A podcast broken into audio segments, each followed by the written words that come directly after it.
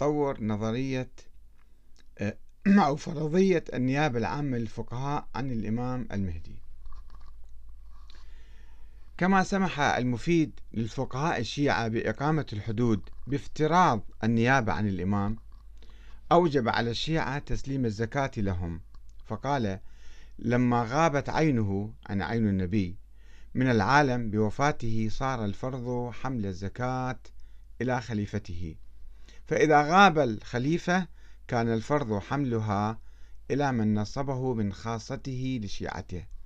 فإذا عدم السفراء بينه وبين رعيته وجب حملها إلى الفقهاء المأمونين من أهل ولايته لأن الفقيه أعرف بموضعها ممن لا فقه له في ديانته.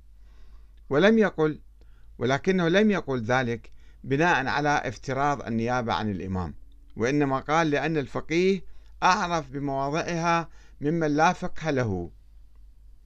ولئن كان رأي الشيخ المفيد واضحا في مستلم الزكاة في عصر الغيبة وهو الفقيه الشيعي فإن موقفه من مستلم الخمس ومن أساس وجوب الخمس لم يكن واضحا بل مرتبكا بدرجة كبيرة.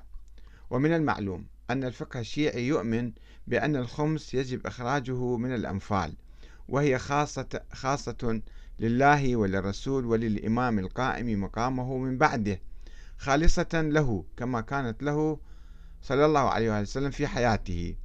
وأنه لا يحق لأحد أن يعمل في شيء من الأنفال إلا بإذن الإمام العادل فمن عمل فيها بإذنه فله أربعة أخماس المستفاد منها وللإمام الخمس.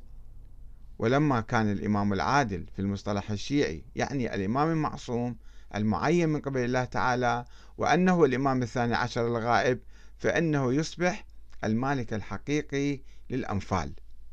كما يجب إخراج الخمس من المغانم والأرباح وتقديمه لله وللرسول وللإمام.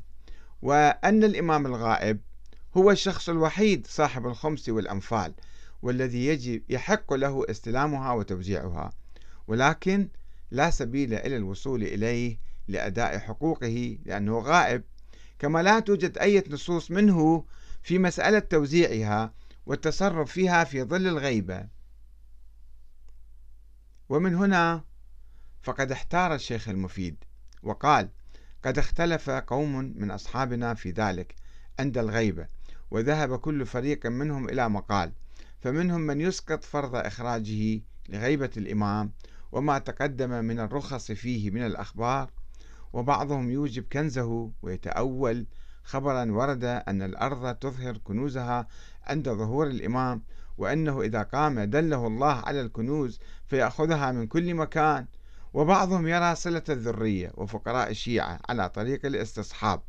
وبعضهم يرى عزله لصاحب الأمر فإن خشي إدراك الموت قبل ظهوره وصى به إلى من يثق به في عقله وديانته حتى يسلم إلى الإمام.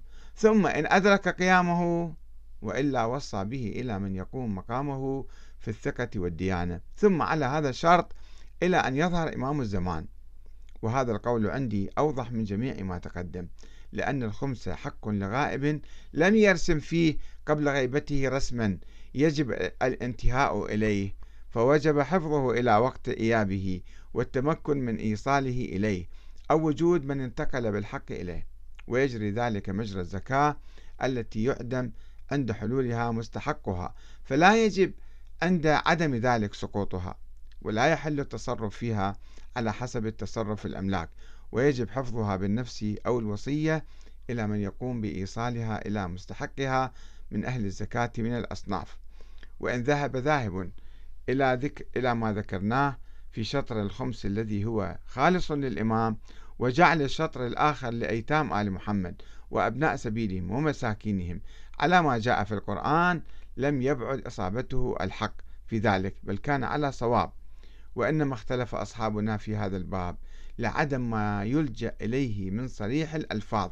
وإنما عدم ذلك لموضع تغليظ المحنة مع إقامة الدليل بمقتضى العقل في الأمر من لزوم الأصول في حظر التصرف في غير المملوك إلا بإذن المالك وحفظ الودائع لأهلها ورد الحقوق. ويلاحظ أن المفيد يكشف عن الحيرة في موضوع الخمس والغموض الذي يلفه ويتحدث عن عدم وجود نصوص صريحة من الإمام الغائب. هو مو موجود كيف أعطيك يعني نصوص صريحة؟ على أي حال. أو غيره حول حكم الخمس في عصر الغيبة وهو ما أدى إلى عدد من الأقوال الغريبة المنافية للعقل والقرآن من قبيل إسقاط الخمس أو دفنه في الأرض أو إلقائه في البحر أو عزله والوصية به إلى يوم ظهور المهدي وهو الرأي الذي اختاره المفيد. وقد اتخذ الشيخ المفيد هذا الرأي اعتمادا على التزامه بنظرية التقية والانتظار للإمام الغائب التي كانت تعني تحريم إقامة الدولة في عصر الغيبة أو القيام بمسؤولياتها ومنها استلام الخمس وتوزيعه. ولكن الشيخ المفيد لم يتحدث عن نظرية النيابة العامة التي افترضها يعني في سائر الأبواب كالخمس والأمر بالمعروف والنهي عن المنكر والجهاد وصلاة الجمعة والثورة وإقامة الدولة واكتفى في الزكاة بإيجاب حملها إلى الفقهاء لأنهم أعرف بمواضعها. ويبدو أن الشيخ المفيد لم يكن يرى في المقبولة والمشهورة الواردتين في باب القضاء إذنا عاما للفقهاء بممارسة دور الإمامة في عصر الغيبة وما يؤكد ذلك أن الرسائل التي يقال أن الإمام الغائب قد أرسلها إليه تخلو من أي تفويض له بأي منصب قيادي كما لا تتحدث عن النيابة العامة للفقهاء في عصر الغيبة وقد اشترط الشيخ المفيد في كتاب المبسوط في وجوب الجهاد ظهور الإمام العادل الذي لا يجوز لهم القتال إلا بأمره ولا يسوغ لهم الجهاد من دونه أو حضور من نصبه الإمام للقيام بأمر المسلمين. وقال بعدم جواز مجاهدة العدو متى, متى لم يكن الإمام ظاهرا ولا من نصبه الإمام حاضرا. وقال إن الجهاد مع أئمة الجور أو من غير إمام خطأ يستحق فاعله به الإثم وإن أصاب لم يؤجر عليه وإن أصيب كان مأثوما. واستثنى من ذلك حالة الدفاع عن النفس وعن حوزة الإسلام وجميع المؤمنين إذا دهم المسلمين عدو يخاف منه على بيضة الإسلام. واشترط عدم القصد في هذه الحالة الجهاد مع الإمام الجائر ولا مجاهدتهم ليدخلهم في الإسلام. وقال إن المرابطة في سبيل الله فيها فضل كبير وثواب جزيل غير أن الفضل فيها يكون حال كون الإمام ظاهرا. ومتى لم يكن الإمام ظاهرا لم يكن فيه ذلك الفضل. فإن نذر في حال استتار الإمام وانقباض يده عن التصرف أن يرابط وجب عليه الوفاء. غير أن حكمه ما ذكرناه من أنه لا يبدأ العدو بقتال وإنما يدفعهم إذا خاف سطوتهم.